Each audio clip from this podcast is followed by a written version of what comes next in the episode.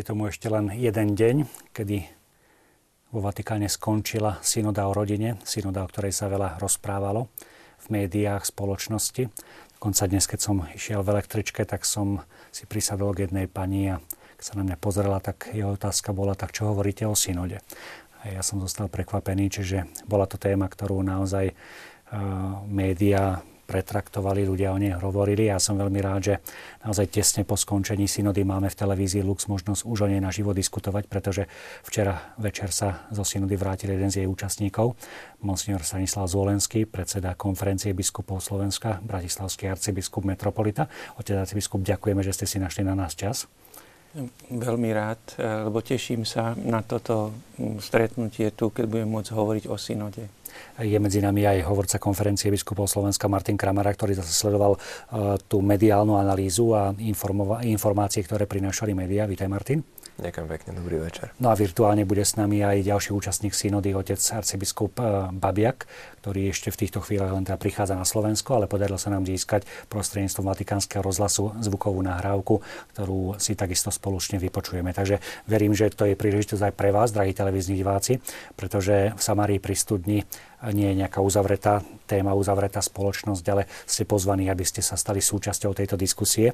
Môžete svoje otázky, postrehy zasielať na SMS-kami na číslo 0905 60 20 60 alebo prostredníctvom e-mailu na známu adresu v samárii zavináč tvlux.sk teda e-mail v samárii zavináč tvlux.sk a SMS-ky 0905 60 20 60. Otec arcibiskup, tri týždne intenzívnej práce, teraz už taký výdych? Isté je, v tejto chvíli sa dá povedať, že je to už určitý taký výdych. E, samozrejme aj e, také vedomie vďačnosti, e, že sme mohli aj na synode istým spôsobom uzatvoriť prácu a poskytnúť záverečnú správu pre svätého Otca. Synoda, možno niektorí to vnímali či už vďaka médiám alebo napriek médiám ako určitý taký súboj medzi Svetým Otcom a nejakými skupinami biskupov. Čo je to vlastne tá synoda? Aký, aký zmysel má to, že sa stretáva synoda v Ríme? Synoda je vlastne spoločenstvo biskupov, reprezentantov biskupských konferencií z celého sveta, ktorí prichádzajú do Ríma, aby sa poradili ohľadom určitých otázok, ktoré stanoví Svetý Otec a Svetý Otec si vypočuje ich e, skúsenosti, ich radu. E, tou dôležitou otázkou, o ktorej sa konali vlastne dve synody, e, mimoriadna minulý rok, riadna tento rok, je otázka manželstva a rodiny. Vy ste popoludní na briefingu s novinármi tak pekne nazvali, že synoda to je vlastne vyjadrenie, že kráčať spolu. Bolo to tak? Synoda je v podstate názov, ktorý pochádza z gréckého slova, znamená do slovenčiny preložené kráčanie spolu alebo cesta, spoločná cesta. Církev ide spoločnou cestou stále, ale osobitne zretelným spôsobom je táto cesta spoločná, keď sa zídu predstavitelia všetkých spoločenstiev celého sveta a spoločne prežívajú uvažujú, hovoria, vymieňajú si názory a pozerajú na skutočnosti sveta očami, tak ako nás učil pozerať na ne očami Evanielia, ako nás učil pozerať na tieto skutočnosti Pán Ježiš. Ako sa stáva biskup účastníkom synody? Je to preto, že ste predseda konferencie biskupov Slovenska, alebo sa to volí nejakou inou formou? Z úradu predsedu konferencie nevyplýva automatická účasť na synode. E, bola táto e, účasť je vytvorená podľa počtu biskupov v jednotlivých biskupských konferenciách. Biskupské konferencie si svojich pred, e, pred, reprezentantov na biskupskej synode volia. Kde biskupy bývajú? Praktická otázka v Ríme. Všetci na nejakom jednom mieste, alebo ako ste bývali? Nie je možné pri tom veľkom počte biskupov, aby bývali na jednom mieste. Niektorí bývali e, v dome, ktorý sa volá Dom svätej Marty, kde býva aj svätý Otec. Iní bývali v iných e, domoch, ktoré sú vo väčšej alebo menšej vzdialenosti od konania synody, ktorá sa konala v aule Pavla VI. Ale sú to všetko cirkevné zariadenia, ubytovacie, ale teda jednoducho biskupy nebývajú všetci na jednom mieste. Samotná príprava synody predpokladala aj materiály, ktoré zasielali jednotlivé diecézy, farnosti, následne konferencie biskupov Slovenska. Aký materiál išiel zo Slovenska na túto synodu? Tak bol to v podstate materiál dvojnásobný, lebo na mimoriadnú synodu sme odovzdávali odpovede na otázky, e, ktoré boli požiadané zo sekretariátu a rovnako sme to urobili aj pre, to, pre týmto riadným zasadnutím. Už e, ten materiál, ktorý odchádzal, e, bol, môžem povedať, keby som chcel nakratúčko charakterizovať, materiál, ktorý zodpovedal pohľadu lajíkov a kňazov na Slovensku na dané otázky, ktoré boli e, v dotazníku. Bol pomerne rozsiahlý a samozrejme, že vyjadroval aj takú našu e, spolúčasť na tom, e, na tom veľkom hnutí v cirkvi, že chceme ako veriaci, že chceme ukázať, že dar manželstva, dar rodiny berieme ako najzákladnejší dar od Pána Boha. Keď ste sa už stretli v Ríme, predstaviteľe jednotlivých e, konferencií biskupov, ako to potom pokračuje? Niekto vám vysvetlí, že takýmto spôsobom budeme pracovať, alebo ak, aký je ten úvod celej synody? E, synoda je postavená na tom, že e, pred samotným plenárnym zasadnutím je pripravený dokument, ktorý sa nazýva pracovný nástroj, ktorý obsahuje istý počet tém, bodov, ten pracovný nástroj bol aj v tomto prípade pripravený. E, prvá časť synody spočíva v tom, že biskupy, účastníci synody, môžu k niektorej časti tohoto pracovného nástroja, k niektorému bodu e, toho dokumentu pripraviť si trojminútový príspevok. Postupne sa tieto príspevky čítajú a zároveň, keď absolvuje sa čítanie týchto príspevkov, tak potom nasleduje práca v menších skupinách. Tie skupiny sú podelené podľa jazykov, aby mohli e, účastníci medzi sebou komunikovať v tom jazyku, ktorý, by som povedal, je im najbližší. Vy ste boli v ktorej jazykovej skupine? Ja osobne som bol v, jazy- v nemeckej jazykovej skupine, lebo na tejto synode bola vytvorená aj takáto. E, nie vždy to tak býva, ale samozrejme vždy na každej synode sú jazykové skupiny. Anglické, talianské, francúzske, španielské. Koľko zhruba otcov biskupov je v jednej takéto skupine? 25 až 30 osôb tvorí jednu skupinu. Čiže dobre chápem, určitá časť dňa je vyhradená práve týmto skupinám a určitá časť na spoločné plénum? Skôr by sa dalo povedať, že niektoré dni sú vyhradené celé ako na prácu v plenárnom zasadnutí a niektoré dni sú aj do obeda, aj po obede vyhradené na prácu v týchto menších skupinách. Asi to nie je tajomstvo, ktorí ešte ďalší otcovia biskupy boli v takejto nemeckej hovoriacej skupine pokiaľ teda budem v rýchlosti vedieť povedať, e, moderátorom bol kardinál Schönborn, relátorom skupiny bol arcibiskup Koch z Berlína, okrem iného, keby som teda chcel spomenúť kardinálov, bol tam kardinál Müller, prefekt kongregácie pre náuku viery, e, kardinál Koch, e, ktorý stojí na čele Pápeskej rady pre ekumenizmus, bol tam kardinál Kasper, Eh, bol tam, eh, eh, boli tam biskup, teda biskup z Rakúska, ďalší biskup z Nemecka, biskup z Chorvátska, Maďarska, Srbska, Fínska, lebo aj teda vo Fínsku je jeden, alebo teda mm, biskup, ktorý pochádza z Nemecka a momentálne teda pôsobí vo Fínsku. Boli tam v podstate ako odborník, bol tam jeden pater jezuita, teológ, a e, boli e, manželia e, tiež z Nemecka, ktorí boli na synode ako tzv. auditori, alebo teda poslucháči, ale teda, ktorí mohli aj svoj príspevok povedať. A boli tam aj, ako býva v každej jazykovej skupine, boli tam aj zástupcovia odlúčených bratov. Bol tam jeden arcibiskup pravoslávny, arcibiskup pravoslávny z Viedne a jeden teológ apoštolskej církvy práce v týchto skupinkách prebiehajú ako každý ste mali znova nejaký vymedzený čas, alebo to už bola skôr taká voľnejšia diskusia? V podstate pracuje sa podobne s tým pracovným nástrojom. Postupne sa prechádzali body a dávali sa návrhy, ako zdokonaliť, prehlbiť alebo doplniť ten text toho pracovného nástroja. Potom tie návrhy e, postupne teda e, ten, ktorý dal ten návrh, ak e, ten návrh našiel akoby také predbežené prijatie, bol, bol poverený aby ten návrh bol naformulovaný písomne a následne potom v druhej časti boli aj o tých, bolo o všetkých jednotlivých návrhoch aj hlasované. Skúsme sa teraz pozrieť do toho mediálneho sveta. Martin, aké boli očakávania médií pred začiatkom synody? Dalo mi sa povedať, že veľmi často sa opakovala tá skutočnosť, že sa trošku tak zužovala akoby tá téma synody na tie otázky, ktoré si média kladli predovšetkým, a teda, že či sa bude rozprávať o rozvedených a znovu sobášených, o svetom príjmaní, ktoré bude alebo nebude poskytované takto žijúcim ľuďom, či sa bude spomínať otázka ľudí žijúcich vo zväzkoch rovnakého pohľavia a tak ďalej. Že tieto mm, zúžené perspektívy, dalo by sa povedať, rezonovali v médiách pred synodou. No na Slovensku počas synody, počas tých troch týždňov až tak veľmi veľa, ako by sa o synode nerozprávalo.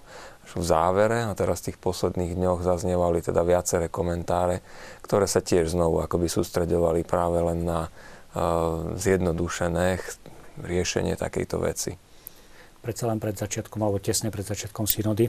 Bol tam pokus e, o takú mediálnu bombu. Áno, došlo aj k takejto veci. E, polský kňaz, ktorý pracoval na kongregácii pre náuku viery, monsignor Charamsa, e, vyšiel s tzv. ako povedia outcomingom, čím spôsobil tú škandaloznú situáciu a trošku viacerí to po niekoľkých dňoch zarámovali a, poukázali aj na to, že tu nie je len o osobnú skutočnosť, ale ten spôsob, ktorým to spravil, ťažko pokladať za vhodný, pretože to tak trošku až akoby hraničilo s určitým marketingom, ak človek povie, že už mám o tom napísanú knihu a chystám sa ju predávať a bude ďalšia tlačová konferencia tu a tam a také zhromaždenie, ktoré už je dopredu naplánované a urobím to v tomto čase konkrétnom, tak ste nemám nikto z nás um, súdiť druhého, ale je trošku možné pochybovať o tom, že za akým úmyslom to tento kňaz spravil za čo teda bol aj napomenutý a určitým spôsobom potrestaný od jeho um, predstavených. A, áno, e, vytvorilo to istý rámec e, a aj určité mediálne očakávania v tomto smere. Otec arcibiskup, ako to poznačilo synodálnych otcov? Reagovali na to nejakým spôsobom? Na prekvapenie na samotnej synode sa tento prípad nejakým spôsobom na verejnosti nekomentoval. Takže je, je zrejme, že iste, že v kuloároch, ako sa to tak zvykne nazvať, teda v tých častiach vo voľnom, vo voľnom čase, pri stretnutiach cez prestávku, predpokladám, že bol o tomto hovorené, ale nejaký, nejaký zásadný vplyv naozaj na prekvapenie aj moje samotné na synodu nemal. E, nechcem povedať, že nemal žiaden vplyv, ale skôr by som, e, na moje teraz, ak by som mohol byť celkom osobný, si myslím, že mohol mať skôr opačný účinok na synodu, než ten, e, ktorý zdá sa mi, že mohol predpokladať človek, ktorý toto vystúpenie v súvise so synodou urobil. Skúsme sa teda preniesť e, do Ríma. E, nám sa vďaka našim kolegom z Vatikánskeho rozhlasu podarilo získať zvukový záznam z rozhovoru s otcom arcibiskupom Babiakom. Takže v skrátenej verzii vám ho chceme teraz ponúknuť, aby vlastne bol takto aspoň virtuálne zastúpený medzi nami aj ďalší účastník synody. Takže ja poprosím režiu o záznam otca arcibiskupa Babiaka z Ríma. Myslím si, že nielen mňa, ale aj väčšinu synodálnych otcov veľmi potešili slova svätého Otca, ktoré povedal vo svojom úvodnom príhovore. Povedal, aby sme boli otvorení a slobodne vyjadrili to, čo nosíme vo svojich srdciach o rodine. Ale tiež zdôraznil, že synoda sa nebude týkať magisteria a církvy, nebude ho meniť. Veľkou zložkou synody je tradične práca v pléne, kde zaznievajú všetky vystúpenia. Tentoraz to bolo obmedzené na 3 minúty ako ste vnímali toto plénum? Dalo sa to vôbec stíhať v takom rytme? Boli zredukované príspevky synodálnych otcov na 3 minúty, čo je veľmi málo. Ale keď si uvedomíme, že je potrebné, aby všetci prehovorili v pléne, zoberie to veľa času. Len synodálnych otcov bolo 270 a mali možnosť prehovoriť aj experti a auditory, teda pozvaní manželia, reholníci a iní hostia, ale tiež zastupcovia nekatolických cirkví. Teda viete si predstaviť, koľko sme sa napočúvali. Posledná hodina plenárnych zasadaní od 6. hodiny do 7. hodiny večer bola vždy venovaná voľným príspevkom, ktoré boli štvorminútové a tu sa vyjadrovali predovšetkým kardináli, ale aj tí, ktorí boli do danej problematiky viac zainteresovaní každý večer o tej 19. hodiny, keď sa synoda, práca na synode končila. Bol som, a nielen ja, ale myslím, že všetci úplne sme boli vyšťavení a, a unavený. Vy ste mali príspevok k tej prvej časti a hovorili ste o dobrom víne, o tom e, kvalitnom víne, ktoré najlepšie chutí, čiže sviatosné manželstvo, ktoré má svoju hodnotu. Čo je také, čo si zo synody odnášate z tých ostatných príspevkov celkovo? Čisté víno, ktoré rodina potrebuje, je iste pevné sviatosné manželstvo, ktoré je každý deň otvorené na Božie požehnanie, hoci prichádzajú problémy, nedorozumenia, skúšky. Ježiš Kristus neprišiel povedať manželom a rodinám, že budú bez problémov, že odstráni nezamestnanosť a tak ďalej ale pozýva ľudí do manželstva, aby im žehnal, aby im daroval deti, plody ich lásky, aby rozmnožoval ich vzájomnú lásku a ukazoval im to, že on je prameňom lásky a že vlastne, keď budú s ním zjednotení, že z tohto prameňa lásky môžu neustále celý život čerpať novú silu, môžu sa zdokonalovať v manželskej vernosti a láske. A keď padnú, vlastne pomáha im vždy znovu vstať a znovu je ochotný im žehnať. Ja vidím ťažisko rodín, napríklad svojej archieparchii, v tej spoločnej modlitbe v rodine, ktorou sa manželia otvárajú pre vlastné dozrievanie v láske, pri riešenie všetkých tých ťažkostí, kríz, ale aj pre nenahraditeľné svedectvo kresťanského života pre svoje deti. Či už je to teda čítanie svätého písma, modlitba rúženca, či vlastnými slovami, modlitba vďaky, prozby a tak ďalej.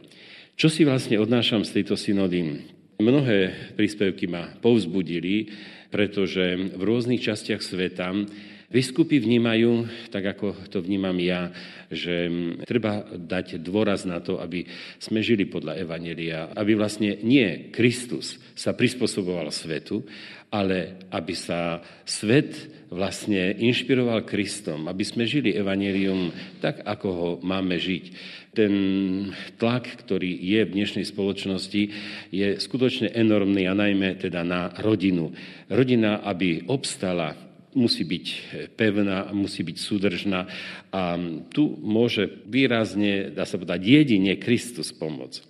V archieparchii pôsobia viaceré formačné centra, medzi nimi aj Centrum pre rodinu na Sigorde v Prešove, kde pravidelne ponúkame rôzne formačné kurzy pre snúbencov, pre manželov a dokonca aj pre tých, ktorým sa manželstva rozpadli.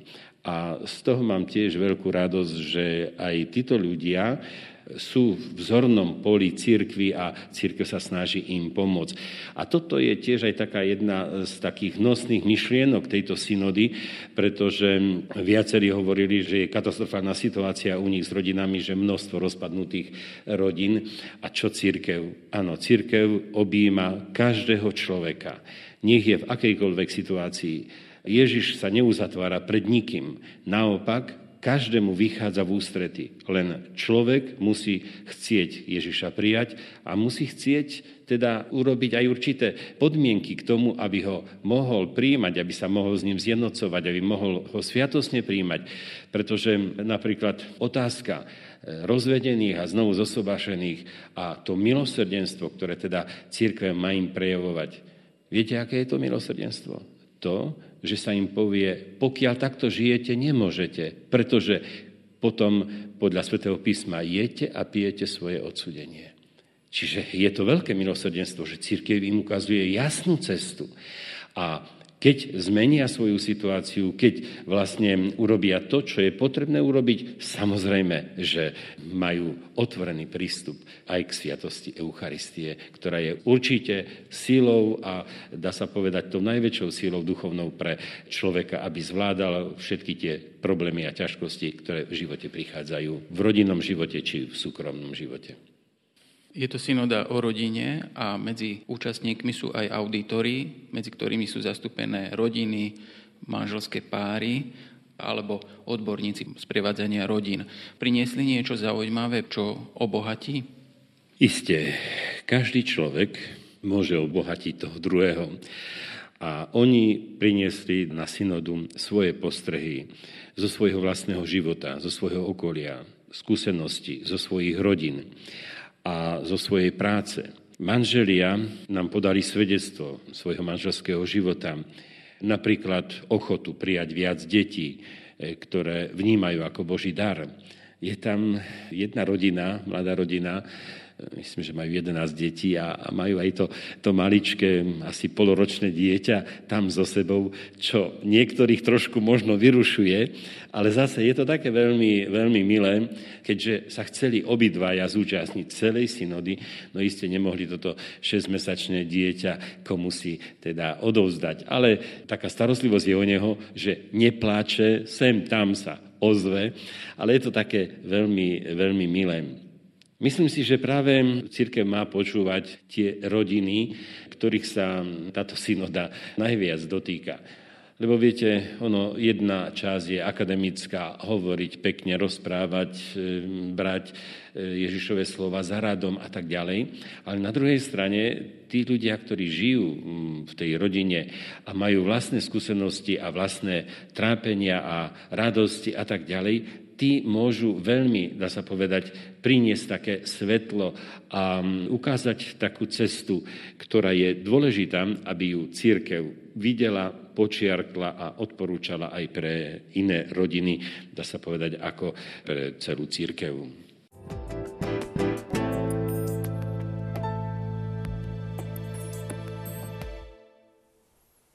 Si biskupi ste sa stretávali s biskupmi z celého sveta. Mali ste možnosť prehodiť zo pár slov aj Slováci medzi sebou? Áno, mali sme viackrát, aj keď v tom množstve, e, nie každý deň, ale zo párkrát sme sa, aj môžem tak povedať, že ne, e, aj potrebovali sme si ako si možno aj tak po slovensky niečo jeden druhému povedať, takže zo párkrát sme sa stretli. Tak poďme k tej pracovnej atmosfére. Vy ste mali naplánovaný svoj trojminútový príspevok na kedy? Môj e, príspevok sa týkal tretej časti, jedného bodu z tretej časti e, pracovného nástroja. E, podľa plánu, teda tak ako v podstate odznievali tie príspevky, tak ja som potom dostal priestor v druhom týždni. Čo sa dotýkal váš príspevok? Môj príspevok bol postavený ako na takom, môžeme povedať, východiskovom pojme, ktorý bol spomenutý v pracovnom nástroje, hovoril o primáte milosti ale tak jednoduchšie povedané, že dotýkal sa toho, že v podstate v dvoch častiach je, je to veľmi zreteľné. V prvej časti u manželov, ktorí žijú vo vernosti a vo veľkej pokore priznávajú, že ich zväzok je postavený na vzájomnom odpúšťaní, na vzájomnej láske, ktorú dostávajú v pokore a ju príjmajú ako Boží dar, ako, ako milosť, ako niečo, čo, čím ich Boh obdaruje. A druhej časti je zrejme aj to, že aj všetci, ktorí sú v ťažkostiach, ak e, máme hľadať nejaké riešenie, ako možno prekonať ťažkosti, ako možno prekonať krízy, že v podstate tiež povieme, tam, kde sa nám zdá, že naše síly sú na konci, že je tu vždy ešte to, čo prichádza od Boha. Čiže to prvenstvo milosti aj v tom dobrom, aj v tých e, krízach je, že otvoriť sa pre to, čo dáva Boh. Čo sa týka týchto príspevkov trojminútových, e, bolo ich určite veľmi veľa. Dalo sa to vnímať, takže reálne, že naozaj tá pozornosť aj pán arcibiskup Babiak spomína, že naozaj na konci toho dňa sa cítil unavený, vyšťavený. Tak je to náročné. Priznávam aj ja, že je to veľmi unavujúce, lebo v tých jazykoch, tie príspevky sa prednášajú o svetových jazykoch žiaľ, ja e, nie som v takom stave tak jazykov vybavený, že by som rozumel všetky, tak musel som používať simultánny preklad, čo zvyšuje únavu, lebo jedným e, zaznieva hlas pôvodného, teda prednášajúceho, do ucha sluchatko má človek preklad, čo zvyšuje aj náročnosť na sústredenosť. Takže je to, jednoducho je to unavujúce. Z druhej strane je to aj nesmierne obohacujúce. Jedna z tých optík, ktorý možno práve kvôli zjednodušeniu sa snažili prinášať médiá, bola teda akési rozdelenie na konzervatívcov a liberálov, prípadne ešte tretia strana, ktorým bol Svetý Otec. Ako ste vnímali aktivitu Svetého Otca? Možno ešte skôr, ako sa dostaneme tej otázke toho pomyselného rozdelenia. Svetý Otec bol prítomný stále na prácach synody? Svetý Otec sa zúčastňoval všetkých zasadnutí e, plenárnych. E, nezúčastňoval sa tých, e, tej práce, keď sa pracovalo v jazykových skupinách. Svetý Otec e, bol veľmi pozorný, nevstupoval do diskusie, zásadným spôsobom on uviedol synodu svojim príhovorom v Bazilike svätého Petra, teda svojou homíliou, keď otváral synodu.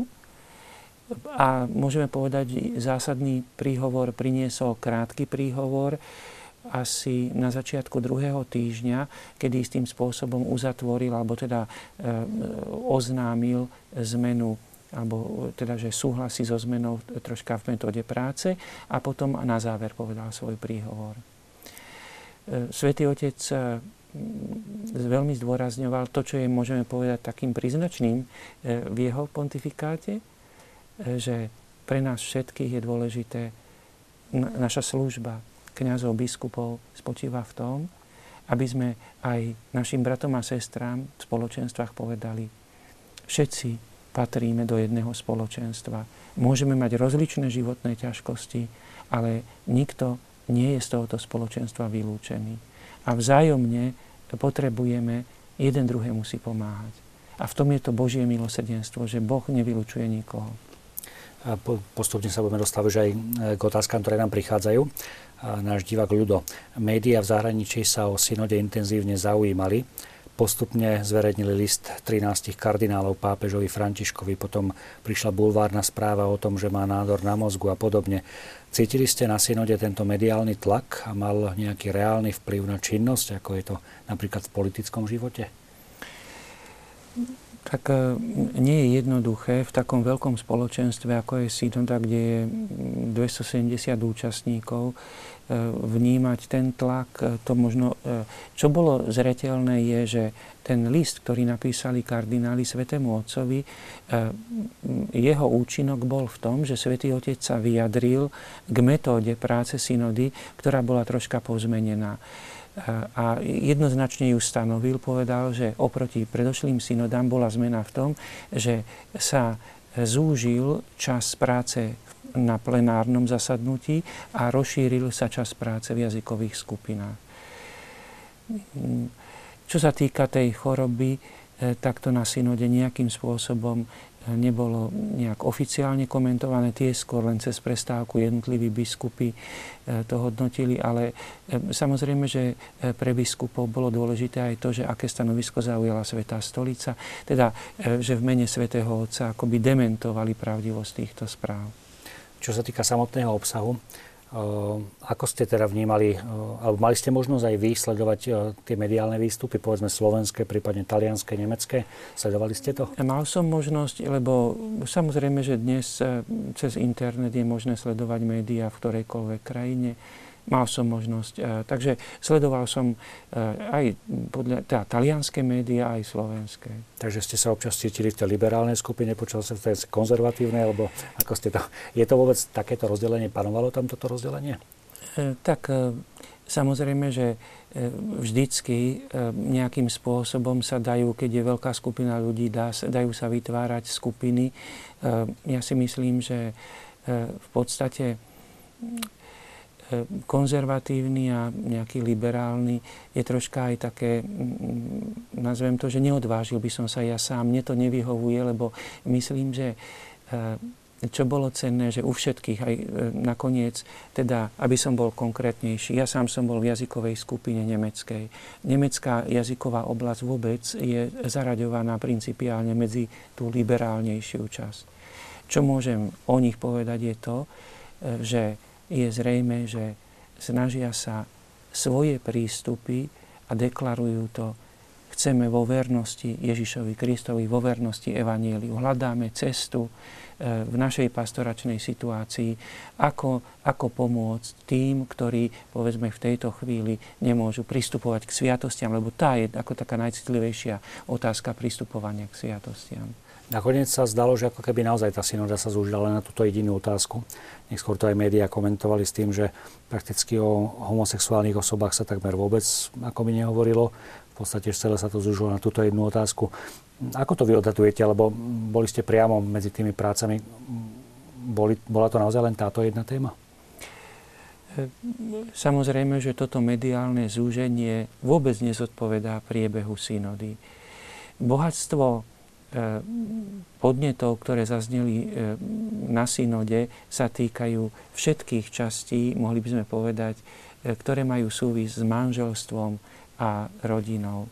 A to sú vlastne od detstva, dospievania, prípravy na manželstvo, manželského života, ale samozrejme, čo patrí do rodín, aj, e, môžeme povedať, seniory starostlivosť o seniorov, zakomponovanie seniorov do rodinného života, nevylúčovanie, e, starostlivosť o seniorov, ktorí už nemajú nikoho z príbuzných. To všetko je vlastne to, čo svätý Otec e, nazýva milosrdenstvom. Čiže nie je to len milosrdenstvo voči e, rozvedeným a znovu zosobášeným, ale aj milosrdenstvo je v tom, že nenechať nikoho samotného, aj keď povedzme, že žije ako vdovec, vdova, a prípadne nemali deti, bezdetní manželia, vtedy je povinnosť, e, môžeme povedať aj spoločenstva e, farského, povinnosť lásky aj týchto bratov a sestry, akoby dať im vedomie, že patria do spoločenstva.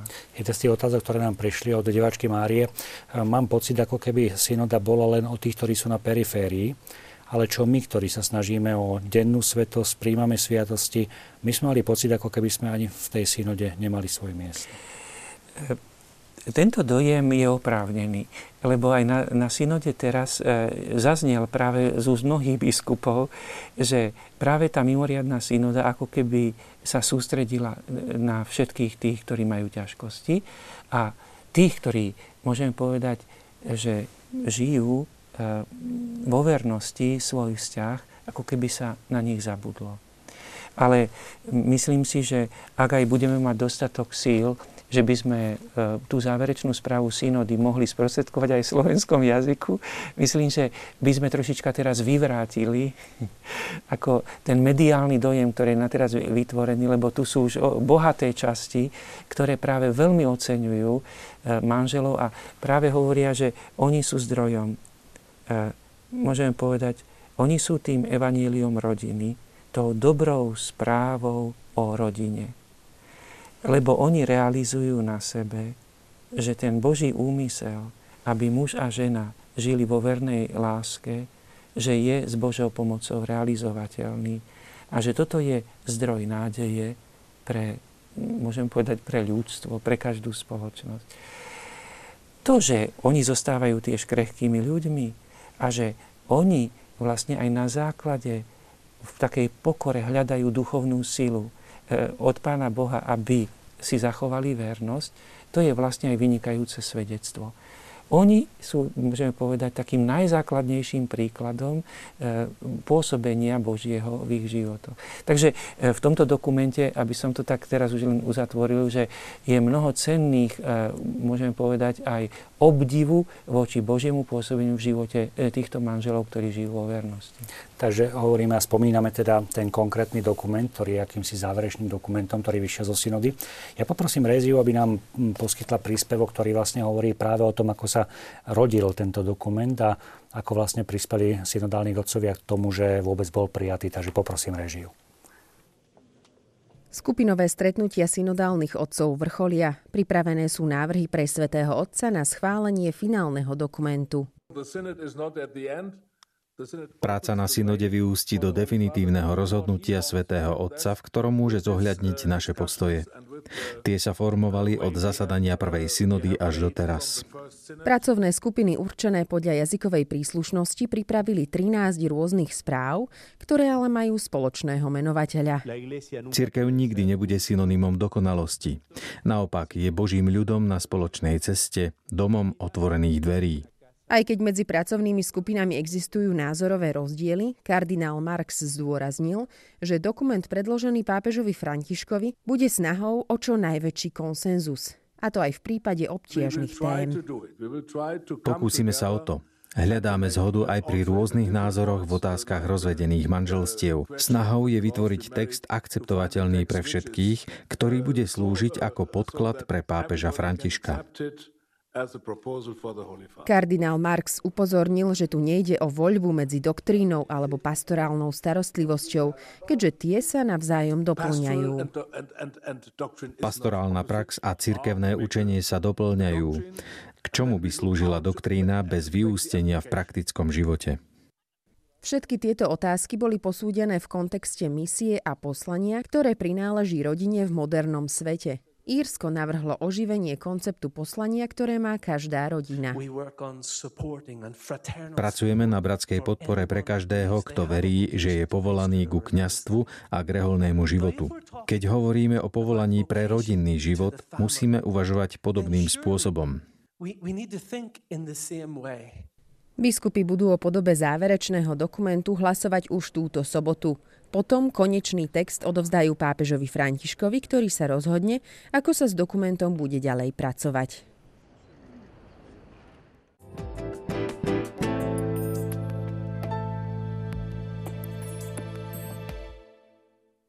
Teda biskup, máme teda v rukách dokument. Rodil sa ťažko? Tak e, je za ním veľa práce, hodín, veľa hodín práce v jazykových skupinách a potom aj veľa hodín práce e, tých odborníkov, ktorí zosumarizovávali všetky pripomienky z jazykových skupín. Ako ste ho vy vnímali, keď ste ho prvýkrát dostali do rúk? V porovnaní so synodou vždy, teda ten dokument, keď dostaneme niečo do rúk, jednoducho, keď chceme jeho hodnotu e, nejakým spôsobom vyjadriť, tak s niečím to porovnáme. Tak v porovnaní s tým dokumentom, ktorý sme dostali do rúk na minuloročnej mimoriadnej synode, tak tento je podstatne e, prepracovanejší, e, z hľadiska duchovného, hĺbší, aj teologického. Takže je to bohatý dokument. Svetý Otec opäť rozhodol, že budú zverejnené aj počty hlasov, s akým boli príjmané tie jednotlivé body toho dokumentu. A musím povedať, že až na niekoľko bodov, tak väčšinou tie jednotlivé body boli príjmané absolútnou väčšinou. Áno, že tak dal by sa povedať temer jednomyselne, možno zo pár, ktorí akoby vyjadrili negatívny postoj. E, vyjadruje to aj tak, že v podstate aj, že, že väčšina bodov, ktoré sú v tom dokumente, boli tak už pripravených, že e, je, je ale všeobecná zhoda o ich formulácii. Čo môže viesť účastníka synode k tomu, aby hlasoval napríklad negatívne? Že nepokladá v tom bode, pokiaľ sa dotýka nejakej citlivej otázky, že nepokladá formuláciu za dostatočne presnú. Jeden z našich divákov sa pýta, nie je podpísaný a prišiel prostredníctvom SMS, dokedy pápež František vydá svoju záverečnú správu k synode? Vytvorila sa určitá tradícia, že po synodách svätí otcovia zvykli E, vydávať tzv. postsynodálnu exhortáciu. E, začal to robiť svätý otec, svätý Jan Pavol II, urobil tak potom aj pápež e, Benedikt XVI. Je však treba povedať, že pápež nie je viazaný, že by musel po synode vydávať nejaký dokument. Synoda slúži pápežovi na to, aby spoznal akým spôsobom, v akom stave je teda tá otázka, o ktorej synoda sa koná, aký názor e, predstavujú e, biskupy, ktorí prinášajú zo svojho prostredia. Že slúži skôr pápežovi na jeho uvažovanie.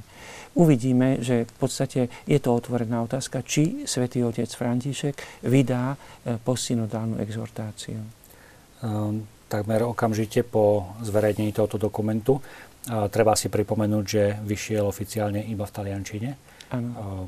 Prečo? Prečo nebolo pripravený povedzme v angličtine, francúzštine, lebo tých rečí na, bolo viacej? Na túto otázku neviem presne odpovedať. Domnievam sa, že nakoľko ide o e, dokument pomerne rozsiahlý, E, nebolo dostatočne možné, aby boli pripravené kvalitné preklady do svetových jazykov. Preto ani e, to e, neuskutočnili v rýchlosti.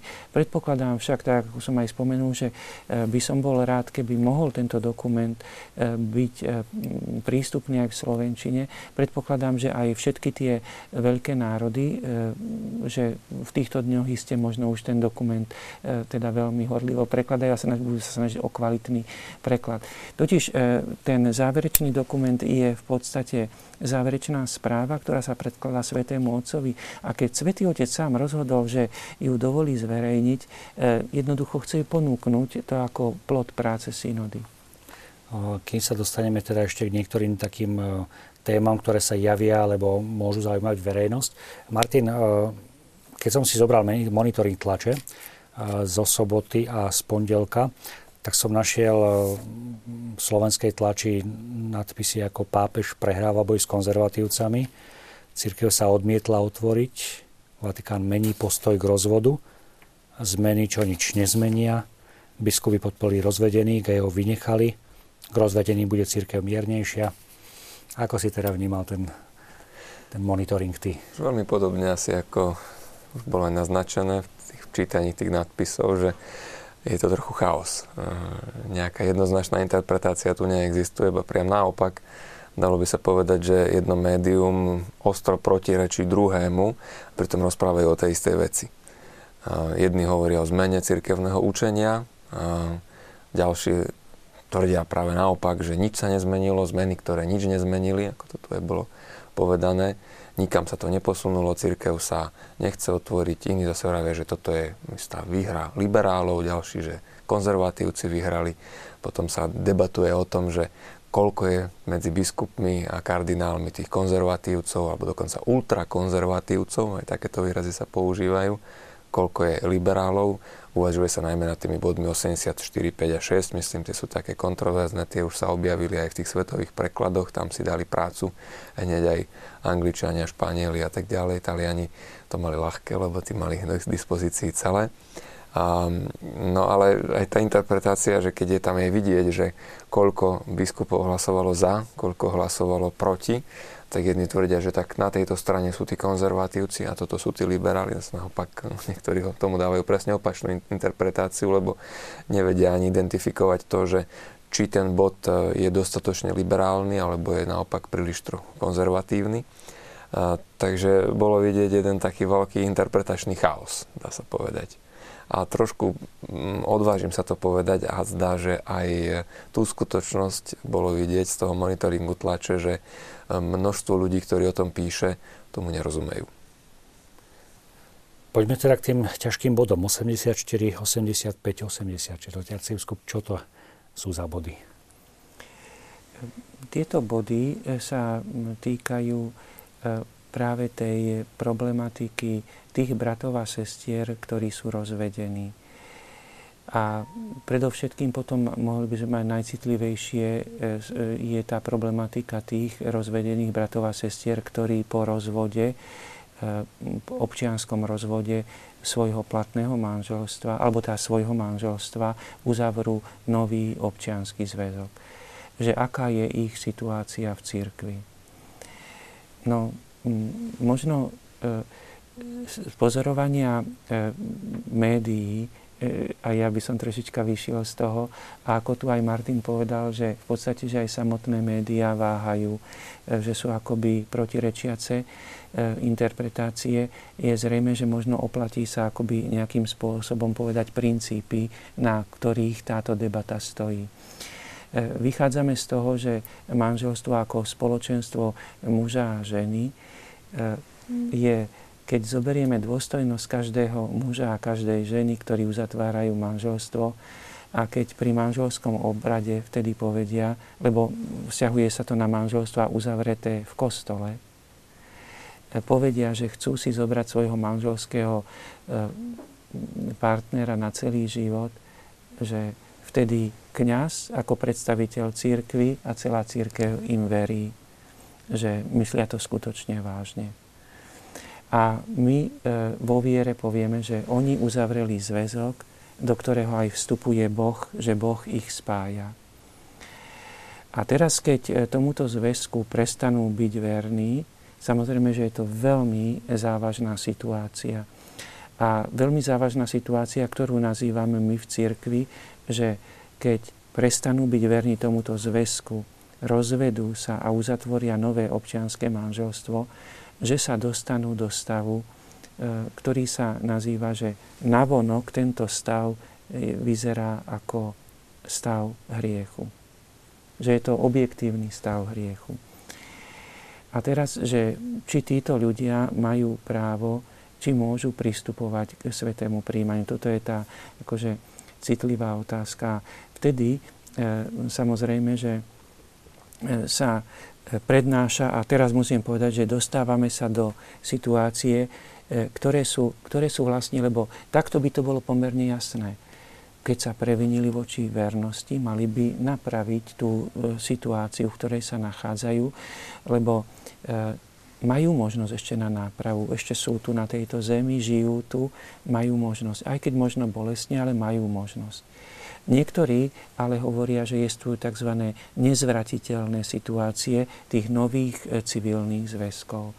A tam potom nastupuje otázka, že medzi tými novými civilnými zväzkami môže byť aj malá čiastka, tu nevieme identifikovať jej presnú veľkosť, ale malá čiastka, kedy spomínajú, že a toto sa veľmi uvažuje v církvi, že sa trápia nad tým, že čo s tými prípadmi, keď niekto je e, e, opustený v manželstve, že on sám bol ochotný zostať verný, ale jeho manželský partner ho úplne, môžeme tak povedať, bezohľadne zanechal a odišiel a tento muž alebo žena zostali opustení.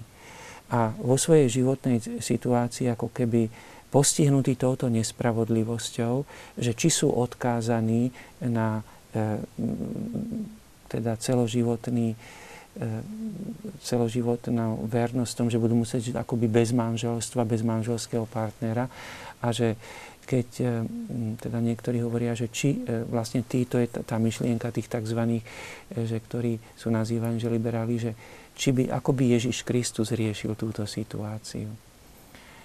No a takže v podstate, viete, ide o to, že aby som ako jednoducho teraz sa povedať, že ide o veľmi naozaj závažné problémy, ktoré sa dotýkajú hlboko životov ľudí, ktorí veľmi trpia svojou situáciou. A treba tu byť aj veľmi opatrný, ale zároveň aj musíme vždy zostávať aj my, e, biskupy a kňazi, musíme s týmito ľuďmi hovoriť a, e, a pripomínať im áno, ale je tu aj zväzok, ktorý bol uzavretý, ktorý bol uzavretý, môžeme povedať, pred Bohom. Boh do neho vstúpil E, e, že e, nie je jednoduché. Vlastne toto je, že církev nemôže zabudnúť na tento prvý zväzok a povedať, dobre, už na to nemyslíme, môžeme všetci pristupovať k sviatostiam. A toto je to veľké napätie, kedy, kedy že ako riešiť tieto, predovšetkým tie nespravodlivé situácie. No a tu Svetý Otec, eh, by som povedal, tak vyšiel v ústretí predovšetkým tým, že zjednodušil procedúru vyhlásenia nulity manželstva, lebo mnohé z týchto manželstiev sa oplatí, aby boli preverené, že či v skutočnosti boli platne uzavreté. A keby sa podarí, teda keď sa podarí vyhlásenie nulity manželstva, potom tomu človeku vlastne nič nebráni, aby to, ten nový zväzok civilný, ktorý má, legalizoval aj pred církou, lebo ten prvý by vlastne bol nejestvujúci a potom by mohol aj pristupovať k sviatostiam.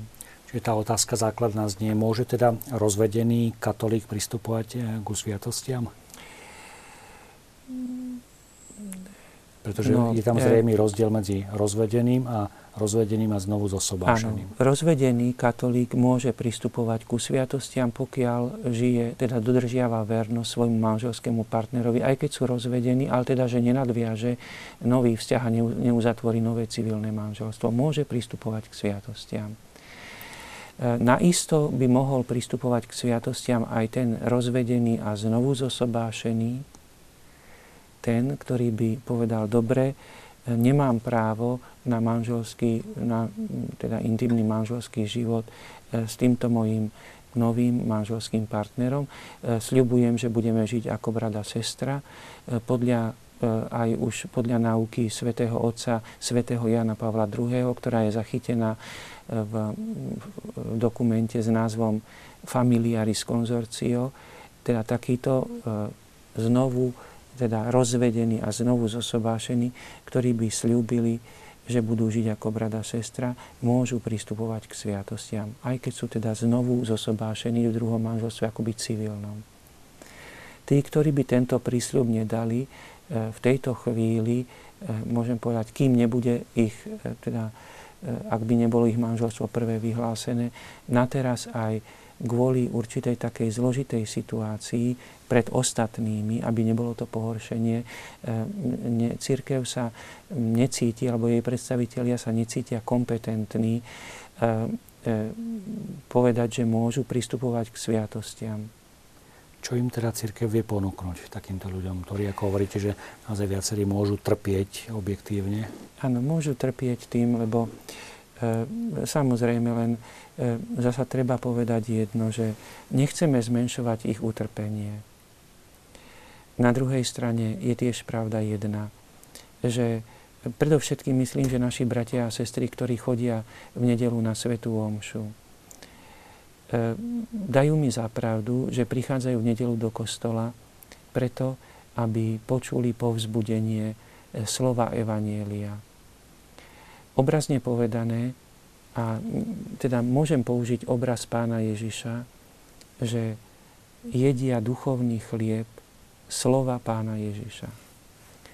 Mnohí z nich, eh, hoci nie sú rozvedení a znovu zosobášení, nepristup, nepristúpia k svetému príjmaniu, lebo sa necítia natoľko pripravení, aby mohli Eucharistiu prijať. Ale žijú z toho, čo v kostole počujú, modlia sa, zúčastňujú sa na živote farnosti. Toto platí, e, môžeme povedať, samozrejme, a tento spôsob platí aj pre tých rozvedených a znovu zosobášených. Zúčastňovať sa na živote farnosti, modliť sa a živiť sa slovom, E, chlebom slova Ježiša Krista. Poďme teda aj k otázkám, ktoré nám začali prichádzať. Dobrý večer. E, zdá sa nám, že pápež František zavádza naozaj revolučné zmeny v cirkvi. Nepribližujeme sa tým k hodnotám, ktoré vyznáva skôr evangelická církev? S pozdravom rodina z Partizánskeho.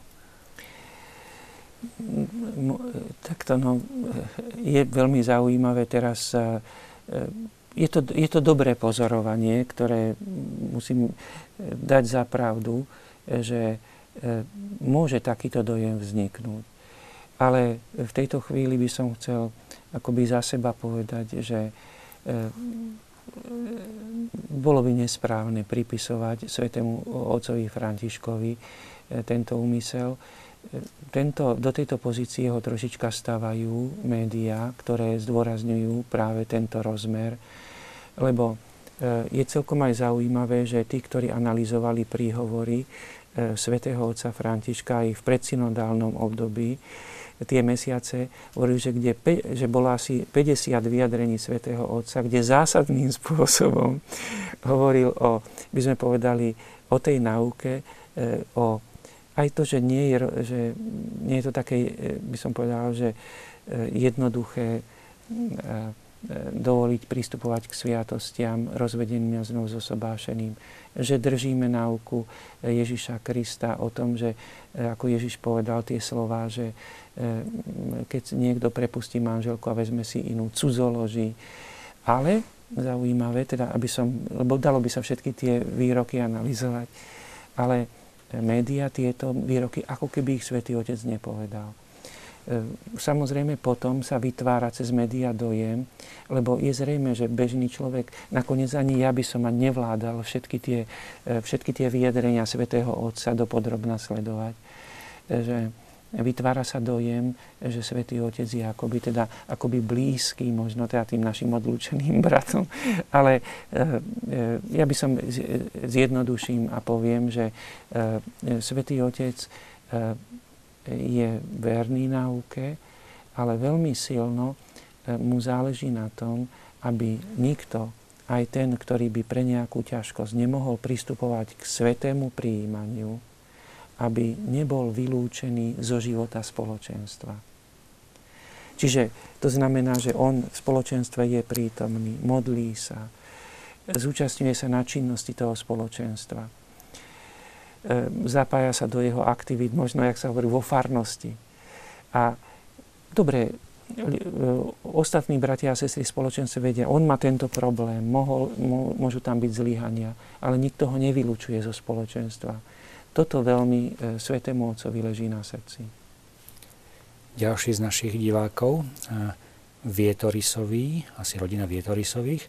Ďakujeme pánu arcibiskupovi za mnohé dary, ktoré prijali na synode. Veľa svetla Ducha Svetého do ďalšej práce vám prajú. Ďakujem pekne. Divák Stano, ako pretlmočíte princípy synody kňazom, aby správnym spôsobom z láskou objali ľudí z rozdelených vzťahov? Tak je to výzva. No. Beriem to ako také poslanie, že sprostredkovať toho ducha milosrdenstva svätého Otca, nakoľko budem vládať, ale je to jedna, je to jedna veľká výzva aj pre biskupa, ktorý prichádza do svojej diecézy a do svojho prostredia, aby tohoto ducha milosrdenstva sprostredkoval. E, možno práve, že aj to ešte raz zopakujem, že takou veľkou pomôckou by bol, keby ten, tá záverečná správa synody bola v Slovenčine, lebo by bola, ten duch e, synody by bol cez tú správu zretelnejší. Čo veríme, že dohľadná dobe určite bude. Pozerám na Martina. Konferencia biskupov sa o to určite bude snažiť, tá sekretária to čím skôr preložiť a možno by bolo ešte aj takou dobrou pomôckou, aj keď, ako ste sám povedali, pápež tým nie je viazaný, keby aj svätý Otec sám napísal nejakú apoštolskú exhortáciu, ktorá by pre nás bola ďalším povzbudením. Ale možno k tomu tak doplním ešte z toho môjho kňazského hľadiska. Naozaj pokladám aj tieto snaženia, ktoré synoda teraz vyvinula z hľadiska práce kňaza v pastorácii ako povzbudenie aby sme sa snažili vychádzať teda na tú perifériu ľudí, ktorí sa možno akýmsi spôsobom vzdialili od toho farského života, od mm, spoločenstva vo viere. Neraz kvôli predsudkom, neraz e, mysliaci, že keď došlo k ich, ich životoch k určitým situáciám, ktoré nevedeli celkom podľa ideálu zvládnuť, tak už nemajú miesto vo farnosti. Ale keď prídu a začnú sa s kňažom rozprávať, tak nakoniec zistia, že neraz určité riešenia existujú. Či už práve prostredníctvom toho, čo ste tu aj spomínali, že ľudia, ktorí boli opustení manželským partnerom a žijú sami, tak nie sú vylúčení ani, dokonca teda z príjmania Eucharistie, že biskup môže takéto dovolenie dať a to v praxi bežne robíme, že žiadame vás o to a vy to zvyknete teda udeliť a ľudia, ktorí prídu, tak zrazu zistia, že aha, toto som nevedel, že takáto možnosť existuje, alebo dokonca e, nepočuli o tom, že existuje tzv. to e, posúdenie platnosti manželstva, že aj tuto je určitá cesta, e, aby sa mohli vrátiť a byť cirkvi blízky. Čiže pre mňa už to, že takáto synoda bola a že si čítam jej závery, ako kniaza, ktorý som teda v pastorácii, e, je povzbudením k tomu, aby som naozaj týmto ľuďom sa snažil ešte viac sprostredkovať to Bože milosrdenstvo, o ktorom hovorí pápež František, vysvetľovať, privádzať ich k tomu, aby neodišli zbytočne neraz a aby sa zbavili predsudkov. A zároveň, poviem to aj z tej druhej stránky, je to pre takou nádejou, že snáď, keď to tí ľudia počujú, vidia, tak prídu. Prídu sa spýtať lebo uh, mne sa nestalo ešte, priznám sa úprimne k tomu, ja som 12 dačo rokov kňazom, že by, uh, keď to rozoberáme s niekým, kto je, povedzme, rozvedený a znovu sobášený a vysvetlím tomu človeku, čo je to duchovné sveté príjmanie a rozprávame sa aj o životnej situácii, prečo odišiel, prečo sa to prvé manželstvo rozpadlo, prečo vstúpil do nového zväzku a tak ďalej. Že by ten človek, ak sa cíti v tej uh, cirkvi, vo farnosti kňazom, spoločenstvom veriacich prijatý, nevytlačený na okraji, neostrakizovaný, aby sa on nejakým spôsobom začal teraz hnevať a dúpať a povedať, že ak kým mi nedáte sveté príjmanie, tak ja nebudem do toho kostola chodiť. Práve naopak, neraz v tom dialogu, v tom rozlišovaní, ten, aj ten človek dokonca povie, že ja chápem tomu, že som aj urobil určité chyby a musím si niesť aj nejakú tú zodpovednosť za to, ale ja som vám veľmi vďačný za to, že ste ma prijali, že ma počúvate, že sa so mnou rozprávate a neraz naozaj sa tak reštartovalo v tom človeku aj, aj chuť čítať sväté písmo, aj sa modliť, aj príjmať to, to príjmanie duchovne, aj svoje vlastné deti vychovať vo viere. Čiže to, toto prijatie toho človeka je strašne dôležité. Uh, ne, nestretol som sa s tým, že by niekto odišiel so zlosťou kvôli tomu, že som mu vysvetlil, a on pochopil, že isté veci možno teraz nie sú otvorené, nie sú prístupné. Um, pomerne zaujímavý mail nám prišiel od diváčky, ktorá sa podpísala ako mama, pretože väčšinou, či už médiá, alebo väčšinou sa diskutuje o tom, že teda uh, tí, ktorí sú rozvedení a znovu zasobášení, nemôžu pristúpať svetému príjmaniu, ale uh, táto diváčka nám píše, rozvedením znova do civilného manželstva vstúpeným ľuďom najviac chýba sveta spoveď. Nedalo by sa riešiť tento stav tak, že dotyčný môže sa vyspovedať z ostatných hriechov, ktoré ich najviac ťažia, oznámiať svoj stav. Dostali by rozrešenie okrem stavu rozvodu, mali by predsa pocit kontinuity a príslušnosti k Svetej Cirkvi. Nevyriešený stav rozvodu by mu bol zadržaný. Na sveté príjmanie nemôžu pristupovať a môže to riešiť duchovným svetým príjmaním. Vidím, že ináč týchto ľudí nemáme inú možnosť potešiť a venovať sa im, lebo sú trvale vylúčení. Je totiž niekedy ťažké riešiť radikálne pôvodné manželstvo, lebo sú v ňom deti a iní postihnutí. Divačka mama. Áno, v tomto maili sa akoby tá dramatickosť tých životných situácií odráža, e, že e, nakoniec vždy sa dostávame akoby, e, keď tí ľudia prichádzajú, je vlastne ich stav je už akoby podmienený mnohými predošlými rozhodnutiami, ktoré urobili v čase. Je zrejme, že ide o prípady ľudí, ktorí aj nejakým spôsobom oslabia svoj vzťah k Bohu a k spoločenstvu. A mm, zvyčajne vtedy aj, keď nemajú takú podporu e, v duchovnom živote vlastnom alebo vo svojom spoločenstve, e, urobia v živote rozhodnutia, ktoré možno E, nevidia celkom takú nebezpečenstvo tých rozhodnutí. Pokiaľ po určitom čase si tie rozhodnutia, ako by som povedal, akoby prídu k tomu, že ako tie rozhodnutia e, veľmi e, nasmerovali život akoby nevhodným spôsobom, iste ich to veľmi bolí. Ale takto celkom konkrétne k tomu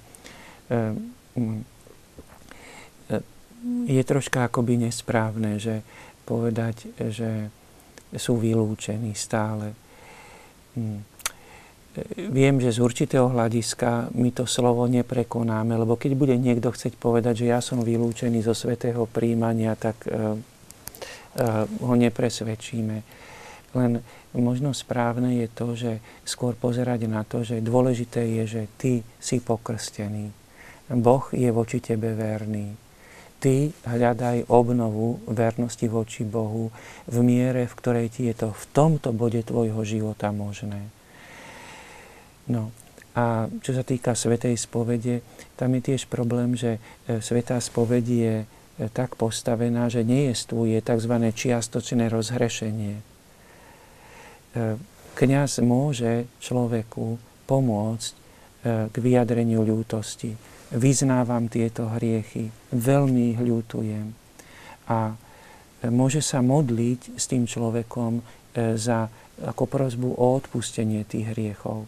Ale kňaz nemôže, aj môže to urobiť veľmi tým spôsobom, na spôsob, ako keby to bola svetá spoveď, individuálne, v tajnosti, mohli by sme povedať, uzavretom, teda že bez prítomnosti iných osôb ale nemôže udeliť rozrešenie, ktoré bude akoby, že toto rozrešenie platí na túto skupinu hriechov a toto nemôžem rozrešiť, lebo na to nemám silu. E, ale to je veľké, že keby niekto takýto rozhovor, kajúci rozhovor chcel viesť s kňazom, kňaz práve v tom je aj to milosrdenstvo, e, musí byť ochotný, jeho kňazské poslanie ho k tomu vedie, tak e, aby takýto rozhovor kajúci viedol, aby pomohol tomu človeku k ľútosti. Aj keď samozrejme na záver toho rozhovoru neudeli rozrešenie. To je tak trochu aj tam, dovolíte, možno pastoračná skúsenosť práve tejto skupiny ľudí, že oni prídu a nedia povedia vo dverách, že pán kaplan, idem len pre požehnanie, ale chcem sa porozprávať a chcem aj vyznať svoje hriechy a rozumiem, že mi nemôžete dať rozrešenie. A že mnohí ľudia to aj chápu. Aj teda, tam, kde pôsobím kňazky, som sa s týmto stretol a veľmi si cenia tú možnosť prísť a na duchovný rozhovor, na aj vyznanie sa z tých slabostí a problémov, s prozbou o povzbudenie, s prozbou o požehnanie a, a napredovanie v duchovnom živote. Lebo aj títo ľudia dokážu neraz hlboko duchovne žiť, no, aj keď sú v ťažkej životnej situácii. A ďalšia, nech sa páči. Ja možno len ešte chcem na doplnenie povedať, že je to veľké tajomstvo, ktoré je tu Božieho pôsobenia, lebo poznám konkrétny prípad, e, nespomeniem viacej, ale na Slovensku, konkrétny prípad e, manže, teda človeka, muža, ktorý krátko po uzavretí manželstva opustil svoju manželku. Potom uzavrel nové civilné manželstvo s inou ženou. S ňou mal viacero detí jedno z tých detí je dnes kňazom. E, čiže ukazuje to, že oni žili duchovným životom, aj keď nepristupovali k svetej spovedi a k svetému v rodine. Modlili sa. Deti a viete, e, jednoducho len to chcem povedať, že je možný duchovný život pre týchto ľudí. Dôležité je, aby žili a aby použili tie prostriedky, ktoré sú použiteľné pre nás všetkých. Naša diváčka sa pýta, a chcela by som vedieť váš názor. Je hrdinstvom znášať manžela, ktorý pije a ma podvádza, lebo chcem zachrániť jeho dušu, nutno znášať všetky možné príkory a pokiaľ má ísť naša láska k blížnemu a je správne nechať deti znášať takého otca. To už sme z takej osobitnej témy, ktorá možno by chcela samotnú reláciu. Možno v krátkosti. Áno, je, je, pravda, je, je pravda, že táto téma Ehm, je asi tak aj citlivá, tak hlboká, že, áno, že, by, že by možno samotnú reláciu, ale dobre, pokúsim sa. Ehm, keď sa pýta, že či je to hrdinstvo, ehm, poviem, odpoviem, áno, je to hrdinstvo. Zároveň, ale poviem aj toľko, že ak zlo, ktoré pochádza od muža, ktorý je opakovane, podlieha slabostiam v ktorejkoľvek oblasti, že ovplyvňuje to zásadným spôsobom e, výchovu detí, potom pre ochranu detí je e, veľmi vhodné, keď sa e, manželka alebo matka s týmito deťmi oddelí od takéhoto muža. Naša diváčka Mária Synoda veľmi sklamala rozvedených katolíkov ako môžu získať milosti, keď nemôžu pristúpať k sviatostiam. A čo vrahovia, oni to olutujú, veď aj rozvedení to často olutujú. Oni si už vytrpeli pomerne dosť. A čo evanielici, naša diváčka Mária. Tak e, samozrejme, že e, tu znova sa dochádzame k tomu, že ako keby jediný prejav duchovného života bolo sveté príjmanie. Možno by som tak povedal, že E, že, začni, že, že práve synoda chce priniesť aj ten pohľad, že my máme e, viacero e, vynikajúcich nástrojov duchovného života, z ktorých žije náš osobný vzťah k Bohu a práve tieto používajme a je zrejme, že tie nám aj potom krok za krokom pomôžu spoznať, akoby tak prijať aj a hĺbšie spoznať zmysel toho rozhodnutia, ktoré E, istým spôsobom akoby hovorí, že na teraz teda tí rozvedení a znovu znašobi v nejakom bode ešte e, nemôžu prijať e, sviatosť zmierenia a sviatosť oltárnu. Ešte možno k tomu aspektu toho hrdinstva, dovolíte.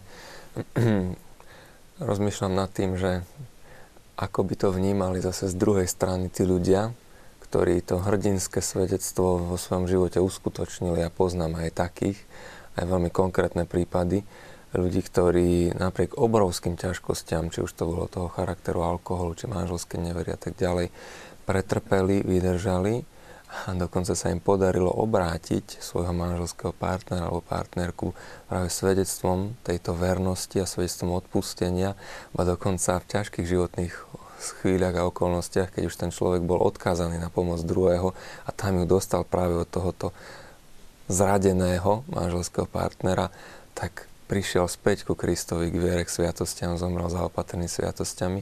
Ako sa tento človek, či už muž alebo žena, povedzme, ktorý priniesol hrdinské svedectvo svojej viery, vernosti, to, čo je samozrejme výnimočné, čo nemôžem žiadať od každého, pozeral by na to, ak by sme dnes povedali, že paušálne je to možné, nech si každý tú sviatosť jednoducho zoberie, môže pristupovať, ako to povedia niekedy médiá, že oplatka je pre všetkých a podobne. Že tam by som tiež mal takú svoju otázku, že do akej miery teda rozumieme tomu, čo je Eucharistia a do akej miery my môžeme tých, týmto ľuďom povedať, že viete, no to vaše svedectvo to je pekné, ale tuto je realita dneska iná. Tam by som sa trošku obával. Čiže má to dve stránky táto otázka možno jeden z tých aspektov, ktoré sme takisto e, mali možnosť vnímať, e, či už cez médiá, alebo aj v rozhovoroch s niektorými ľuďmi, že čak čo oni o tom vedia? Oni žijú v nejakom inom svete ako my, ktorí žijeme v iných podmienkach takého reálneho sveta. A veľmi sa mi páči jeden príspevok, ktorý počas synody odvysiela naša televízia. Je to práve príspevok o tom, ako synodálni otcovia spomínajú na vlastný život v rodinách. Takže poprosím ešte režiu, aby sme sa vrátili aj k tomuto príspevku. Biskupy uvažovali nad starosťami a radosťami, ktoré naplňali ich vlastné domovy. Takéto spomienky im pomáhajú formovať názory na súčasnú zložitú situáciu rodín. Viem, akým problémom čelili moji rodičia. Sme sedemčlenná rodina a sme šťastní, že sa naša mamička dožíva 92 rokov, vďaka Bohu. Otec už nie je medzi nami. Som si vedomý, s čím všetkým musel zápasiť, aby nám zabezpečil potrebné vzdelanie i výchovu. Biskupy zdôraznili, že rodinné prostredie je najlepšou školou pre ľudskú i kresťanskú formáciu. Niektorí poukázali na fakt, že práve v rodine sa naučili tým najdôležitejším veciam v živote. Naučil som sa odpúšťať, slúžiť a darovať sa. Naučil som sa byť k dispozícii, sprevádzať druhých na ceste života a sám byť sprevádzaný. Tak som mohol objaviť bezpodmienečnú lásku. Najlepšou školou života bola pre mňa doslova umelecká akadémia mojej vlastnej rodiny a vzťahy s rodičmi a bratmi. V spomienkach biskupov zastávajú špeciálne miesto starí rodičia. Synoda zdôraznila, že práve oni majú nezastupiteľné miesto pri odovzdávaní viery ďalším generáciám.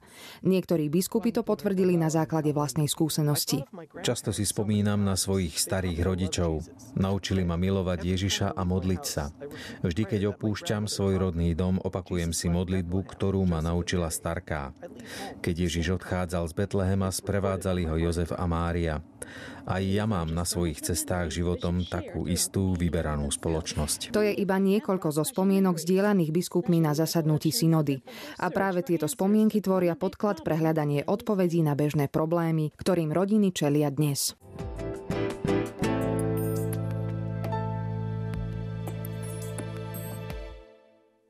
Je to jeden z tých materiálov, ktoré síce nehovoria o nejakej teologickej náuke, ale hovoria o živote.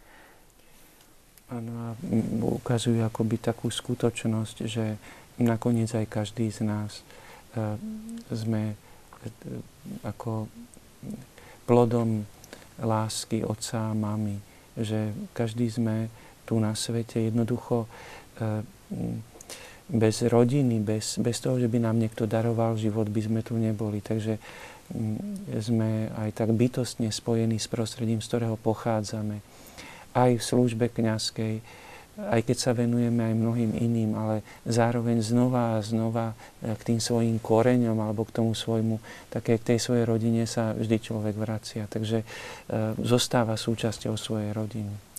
Prichádzajú nám mnohé SMS-ky, e-maily, poďme na ďalší. Som katolička, manžel Evanielik Sobášený. Boli sme v katolickom kostole Sobášený. Po 36 rokoch sa manžel so mnou rozviedol kvôli inej žene. Rozvod som nepodpísala. Ako sa s tým vyrovnať? Odišla som od neho, lebo ma fyzicky napadol, ešte aj deti poštval proti mne, odpustila som mu. A nejednu neveru, nepúšťa ma domov, žijem sama, som veriaca, nemusím mať výčitky svedomia, veľmi som ho lúbila, ale už sa z toho vyrovnávam, trvá to už 4 roky Poradte mi, ďakujem vám a prajem vám pekný a požehnaný večer, vaša diváčka Jana. Tak to je jeden z tých bolestných prípadov. E, je krásne, keď e, pani, ktorá píše, hovorí, že e, to manželstvo bolo z lásky, že veľmi ľúbila svojho manžela. Svoju lásku mu prejavovala aj tým, že mu odpúšťala a iste aj teraz vie, že v podstate e, cez odpustenie je jediná cesta ako pre pokoj vo svedomí, lebo my môžeme len aj tých, ktorí nás zrania, ktorí sú nám neverní a ktorí nás teda zradia, tak e, v podstate môžeme povedať, že je to veľmi bolestné, ale e, istým spôsobom ich môžeme aj len ľutovať, lebo e, asi ťažko nadobudnú pokoj v duši. Takže jej môžeme len toľko povedať, že je dôležité, že ona má v sebe akoby to vedomie, že zostáva verná, aj keď manželský partner je neverný a že nech jej radosťou je, že aj Boh zostáva verný ich manželstvu. Martine, keď sme ešte si to preberali monitoring, mňa tam zaujímala, zaujala jedna z takých vied, ktorá hovorila o tom, že že církev ako keby sa nechcela zmeniť a prispôsobiť. Môžeš to presne citovať, lebo myslím, že to je tiež niečo, čo by možno stálo za úvahu v súvislosti s tým uvažovaním o, o synode. Hmm, zaznelo niečo v tom zmysle, že církev, ktorá svoje konanie neprispôsobuje súčasnému svetu, je odsúdená na zánik. To bol citát z Washington Post vraj. Neuveroval som si to, že či to bolo práve takto. Tiež, že konzervatívci nechcú dovoliť e, rozšíriť pojmy e, smerom k životu, ktorý ľudia naozaj žijú. A myslím, že to je emblematicky povedané. Ehm, církev to je 2000 rokov, aby sa neprispôsobovala tomuto svetu práve tá výzva neprispôsobiť sa, nenechať rozriediť svoje učenie, svoje, svoje posolstvo, svoje svedectvo, lebo um, ak to um, všetko dáme na jednu rovinu so všetkým ostatným, tak nebudeme mať čo ponúknuť. Uh, tak tam treba byť naozaj veľmi opatrný. A keď niekto hovorí, že keď sa neprispôsobíme, tak zanikneme, ja si myslím, že práve opak je pravdou, že ak sa všetkému budeme prispôsobovať, aby sme s každým za dobre boli, aby sme uh, nejak nevytrčali a neboli hranatí, ale sa všetko len zaoblilo a e, zrušili sa rozdiely a problémy a zatvorili sa pred nimi oči, tak to nikam nepovedie. A, mm, no a práve e, myslím, že Fulton Sheen, ak sa dobre spomínam, biskup hovorieval, že treba žiť to, čo veríme. Inak začneme veriť to, čo žijeme. A to je tej druhej vete, alebo k tomu druhému citátu, že konzervatívci nechcú dovoliť rozšírenie pojmov smerom k životu, aký ľudia naozaj žijú. Ak uvedomujeme si, že áno, sú tu nie práve ideálne situácie, ich veľmi veľa, máme ich asi každý aj vo svojej vlastnej rodine a s pokorou treba priznať, že nevieme súdiť a niekedy nevieme ani odkiaľ toto celé prišlo. E, ako je to možné, že sa to stane práve mne, tebe, druhému človeku a tak ďalej ale uh, uvedomovať si predsa len ideál a dvíhať sa k tomu ideálu a zase s pokorou uh, aj priznať, že tá sila niekedy chýba a nie ísť štýlom, že ten ideál si položme na zem a teda už to všetci dosiahneme a je to v poriadku a tým pádom sme na tej správnej strane. Ďalší z e-mailov. Prepačte mi moju úprimnosť, no závidím vám váš optimizmus príďte do spovedelnice do nášho mesta, ono je tu vymenované, ale z diskretnosti ho nebudem čítať, a osloví vás realita, tri bodky. Takže znova je to možno taká tá otázka, že ako to predniesť ku kniazom a ako ich pozbudzovať asi k tomu, aby, aby minimálne čítali ten dokument, aby, aby sa s ním oboznamovali a mali sílu, trpezlivosť. Tak e, prirodzene aj e, biskupy a kňazi e, pod, môžeme podliehať akoby strate nádeje a strate optimizmu. Myslím, že máme všetci s tým skúsenosť. Ale práve v tom je to tajomstvo, že keď aj hovorí pán Ježiš Apoštolovi Petrovi, že keď sa raz obrátiš, potom posilňuj svojich bratov vo viere, akoby pápežovi zostáva, posilňuj svojich bratov vo viere, a bratia vo viere, posilňujte ďalších bratov a sestry vo viere, tak e, myslím, že aj v tomto je taká úloha pápeža, že vždy, že a na teraz teda, keby sme chceli nejakým spôsobom svätého otca Františka charakterizovať, tak je ten, ktorý nás povzbuduje vo viere, že e, Božie milosrdenstvo ako sa dotkne každého a že privedie človeka k takému uvedomeniu si, že Boh ma chce zachrániť, teda pôjdem to, tou cestou, že, ktorou ma chce Boh zachrániť. Takže je to e, isté, že sú situácie, kedy človek stráca optimizmus. Som by sa dal doplniť k tomu ešte, ak môžem, to, že a niekedy takáto sveta spoveď, ktorá je akoby akým nárazom, ktorý sme neočakávali, dá sa zobrať aj v pozitívnom duchu. Ja sa priznám, že ja som zažil v Ríme svetú spoveď, ktorý som išiel ako tak bežne každý mesiac a, a bola taká tvrdá od jedného pátra, ktorý tam teda spovedal o Vatikáne. Vyčistil tak žalúdu, že som odtiaľ odchádzal priam roztrasený. Myslím, že toto som ani nečakal, že si takéto bude, ale som si povedal, že pff, nadýchni sa a urob si poriadne spýtovanie svedomia a možno, že to naozaj je potrebné a práve, že ti to hm, tak Duch Svetý v tejto chvíli akoby poslal. Isté, že spovedníka treba hľadať takého, s ktorým sme schopní komunikovať a ktorý aj má určité pochopenie. Ak som niekedy narazil, tak nemusí to znamenať, že odídem od Svetej spovede, nebudem tam viacej chodiť, ale môžem to aj v dobrom duchu zobrať a povedať si, že no, ale ma teda, ale ma do žalúdka vyčistil a skúsim sa polepšiť a tak budem si hľadať niekoho, s kým viem komunikovať, ku komu mám dôveru. Neopustím spoveď kvôli tomu, že som mal možno nejaký negatívny zážitok. Takže je naozaj dobré, že je tu plno optimizmu, že to konštatujú naši diváci. A ja vám chcem poďakovať za to, že ste si našli čas, otec arcibiskup, ďakujeme, pretože si uvedomujeme, že naozaj ten čas synody bol vyčerpávajúci. Okrem toho čaká vás ad limina apostolorum, čiže znova cesta nazad do Ríma, takže naozaj si to ceníme. Ďakujem veľmi pekne za čas. Rád som prišiel a ten optimizmus to je vlastne optimizmus Božej lásky, čiže to nie je náš osobný, ale to je optimizmus Božej lásky. No a je zrejme, že aj našich divákov naša relácia zaujala, pretože ani náhodou sme nevyčerpali všetky tie otázky, ktoré k nám prišli, no ale relácia má teda svoje obmedzenie, ale ďakujem naozaj za čas a za túto možnosť podeliť sa bezprostredne po skončení synody a teda dovidenia zase opäť v našom štúdiu v Samárii pri Studne. Ďakujem pekný večer. Ďakujeme, dovidenia.